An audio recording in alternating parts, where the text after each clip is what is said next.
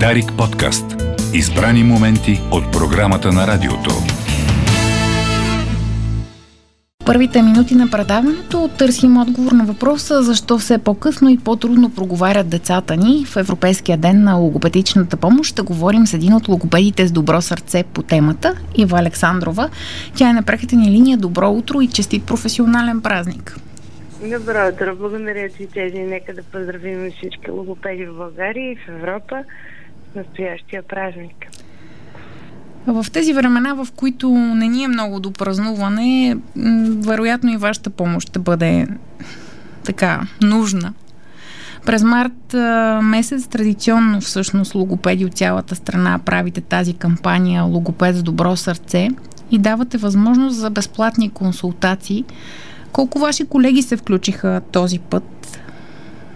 Тази година има над 100 логопеда 104, ако трябва да сме съвсем точни. А, логопедите са едни изключителни специалисти. Всъщност българските логопеди са едни от най-добре подготвените на, теоретично, на теоретична основа. Но това, което ми се струва много важно да кажем е колко рано трябва да се търси логопедична помощ. Не е задължително да имате притеснение за развитието на езиковите и комуникативните умения на вашето дете, за да потърсите консултация с логопед. Слава Богу, в България все пак логопедичната помощ е достъпна, но ми се иска децата на година, децата на година и половина, на две, да започнат много рано родителите всъщност да търсят консултации. Когато става въпрос само за превенция, само нещо да се проследи, тогава е много лесно да се дадат насоки. Изчакването винаги води до много дълги терапии, ако се открие нарушение. Обаче наблюденията ви май са други, че няма такава превентивна Ами, и така и не е така. Помощ Всъщност, като търсене много, от родителите. Много, много от родители започнаха да търсят рано помощ. Може би защото логопедите, които се занимават с ранна интервенция, станаха по-видими, правят повече безплатни лекции, говорим повече за ранната интервенция. Бих казала, че 50 на 50. Има родители, които изчакват много, има и такива, които търсят помощ рано. За предпочитане е рано да отидете много рано да си заведете детето на консултация с логопед, да ви дадат насоки, какво следва, какво трябва да наблягате в следващите примерно 6 месеца, отколкото да си заведете детето на 4 години с нито една дума. Нали, това ще вече ще бъде много трудно и всъщност засяга развитието на детето в по-късната възраст. Защото и най-добрите специалисти, най-отдадените семейства заедно не могат да наваксат 3 години липсващо езиково развитие в рамките, например, от 2 години, за да тръгне детето ви на училище без проблем. А какъв е интересът към възможността сега, която предоставяте за безплатни такива консултации през месец март към момента до сега? Обикновено интерес е много голям, че човек се записва директно при логопедите и аз ще мога да ти отговоря на този въпрос в края на март. Да, нормално. Но обик, обикновено часовете свършват много бързо, защото а, това е една чудесна възможност да, да си проверим и езиковото, и комуникативното развитие и да се срещнем с специалист, с който да, да поговорим. А какви трудности срещат родителите в изграждането на комуникационни езикови умения от децата в условията на ограничени социални контакти заради пандемията? Може би това, за което не си даваме а, толкова сметка, е, че децата чуват и виждат и ни наблюдават. И е много важно да следим за нашите реакции, за нашата комуникация в семейството. Ако непрекъснато говорим за а, какъвто и да е здравослов, социален някакъв проблем, нашата тревожност е много висока и децата я улавят. Няма как вие да, да водите, примерно, ам, високо тревожен, интензивен разговор и това да не се отрази на детето. От гледна точка на това, че бяхме в известна степен на изолация през последните три години, децата губят от липсата на социални контакти. Ето вчера излезе, например, едно изследване, че дори на физиологично и неврологично ниво децата, които се раждат а, сега след пандемията, имат а, значими разлики спрямо децата, родени преди, преди COVID. Така че те първа излизат научните данни за това колко силно ще ни засегне до сегашната здравна криза. Това, предполагам, се дължи на стреса по време на Мисля, че бременността да, на съответната стреса, майка. Да. От една страна стреса, от друга страна м- значимите разлики идват от това как се организира мозъка, но това са първичните изследвания. Ще отнеме, може би, година-две преди да излязат големи изследвания, на които можем да се позоваваме. Но и ще има разлики, да. И това е притеснително. Винаги, когато толкова в такава дълбочина започват промените, те се отразяват много и много силно след раждането и след първите три години. Така че те първо ще берем плодовете на, на COVID и останалите проблеми, които имаме като общество. В пандемията, навярно, се увеличила употребата на електронни устройства за забавление. Така ще го определя на децата.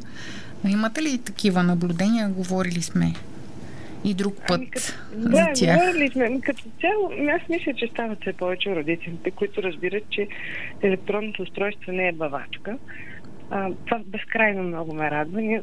И аз и мои колеги и не само логопеди, но и психолози отделихме, може би, последните 5-6 години. Изключително се фокусираме върху тази тема и стават все повече родители. Аз ги виждам и в а, коментари, и в дискусии с родители, които са силно чувствителни към употребата на устройства за забавление. Разбира се, все още има и много висока употреба, но като че ли започва вече това осъзнаване, че електронните устройства вредят в първите три години и не бива да се използват, но понякога не, аз ги разбирам, понякога човек наистина няма избор.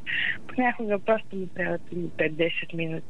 Проблема е, когато това е много системно и когато е часове наред, когато е начин, стил на отглеждане на детето. Естествено, че се увеличил процента на екранното време.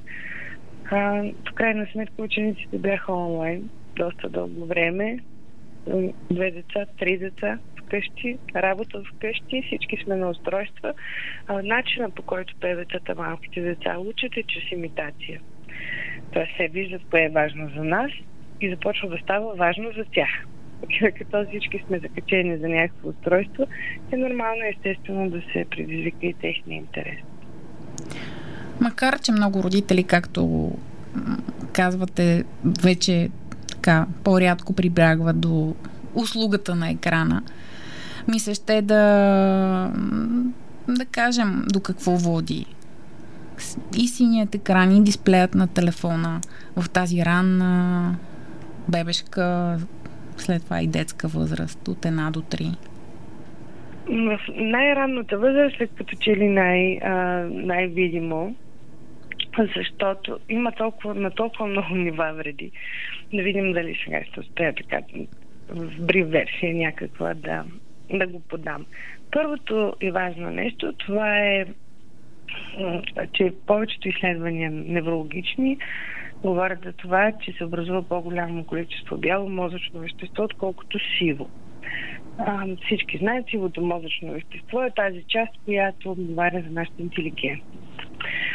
На ниво език и комуникация трябва да имате предвид, че филмчетата ни, не ни карат ам, да разговаряме, да разбираме социални елементи. Все, все повече деца губят тази чувствителност към социалното взаимодействие. Какво се случва? Какво ни казва лицето, мимиката, жеста на човека срещу нас? И това не са деца с някакъв вид ам, увреждане, просто те не са наситени с информация от общуване с живи хора езика се забавя естествено. Сега знам а, обратната версия, как децата проговарят няколко езика. Всъщност то по-скоро е заучена фраза, не езикова функция. Език означава, че ти можеш да се изразяваш на нея. Така че, ако можем да обобщим, това е зрението, което се разваля, начина по който е организиран мозъка на детето, вниманието, паметта, концентрацията и разбира се забавеното проговаряне. А така, има ли обща тенденция проговарянето като цяло да се забавя или все пак доминира на временното проговаряне и да припомним кое е то като възраст? Проговарянето изключително много зависи от начина по който се отглежда детето. Назначимо за проговарянето е за да ви се случи. Това е да се обръща внимание на детето, много внимателно да се следи двигателното му развитие.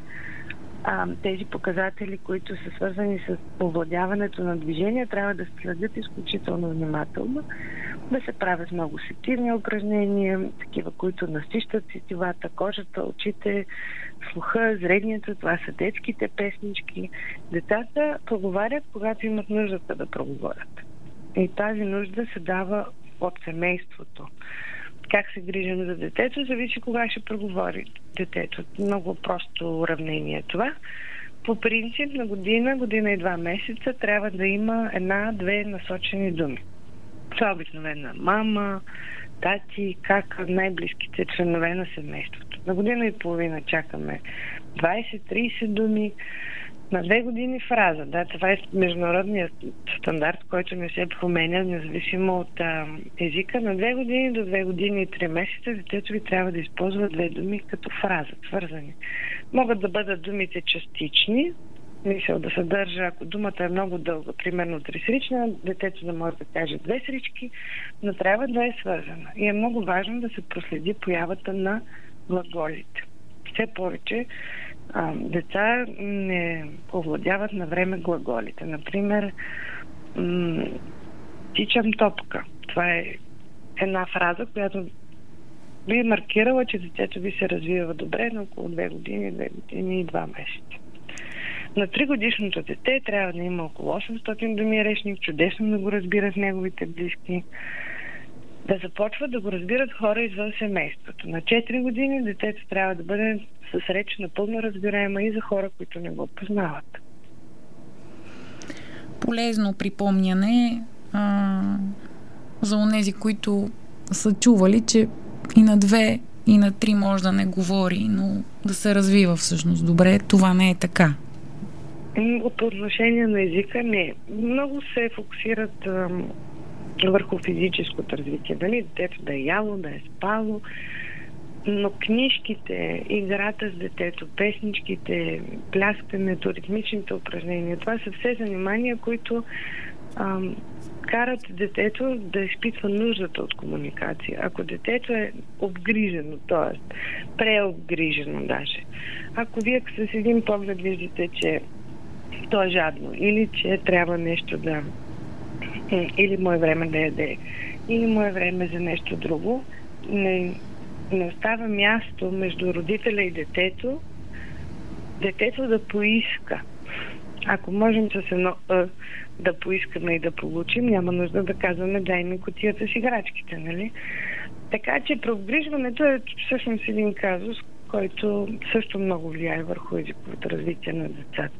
Малко по-спокойно да се гледа на децата и да се изисква и очаква от тях да говорят. Благодаря на Ива Александрова, с която говорихме за кампанията Логопед с добро сърце. Дарик подкаст. Избрани моменти от програмата на радиото.